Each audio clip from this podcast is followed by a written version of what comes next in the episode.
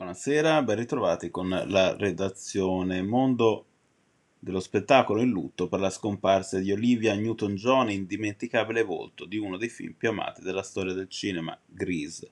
Quattro volte vincitrice dei Grammy Award, l'attrice e cantante britannica di nascita e australiana d'adozione, era nipote di uno dei più grandi cervelli del Novecento, il fisico ebreo tedesco Max Born, vincitore nel 1954 del Nobel per le sue ricerche nel campo della meccanica quantistica, amico di Albert Einstein e maestro tagliate di figure del calibro di Enrico Fermi e Oppenheimer, aveva lasciato la Germania con l'avvento del nazismo e da lì era riparato in, Ger- in Gran Bretagna, insegnando prima a Cambridge e poi a Edimburgo, ritiratosi dalla docenza, aveva scelto di tornare a vivere nel suo paese d'origine la fisica teorica fiorirà ovunque tu sarai, non c'è un altro Born nella Germania di oggi, la cosa migliore è seguire l'istinto senza pensarci su. Troppo a lungo, gli aveva scritto Einstein in una lettera.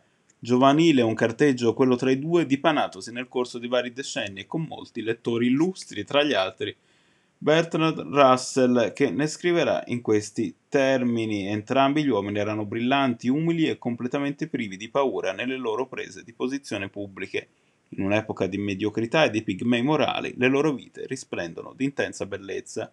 Una memoria cara anche alla nipote. Mia madre era molto orgogliosa di questa sua radice ebraica, ne parlava spesso, aveva raccontato Olivia Newton-John in una recente intervista con la televisione israeliana. Curiosamente, varie mie amiche sono ebree.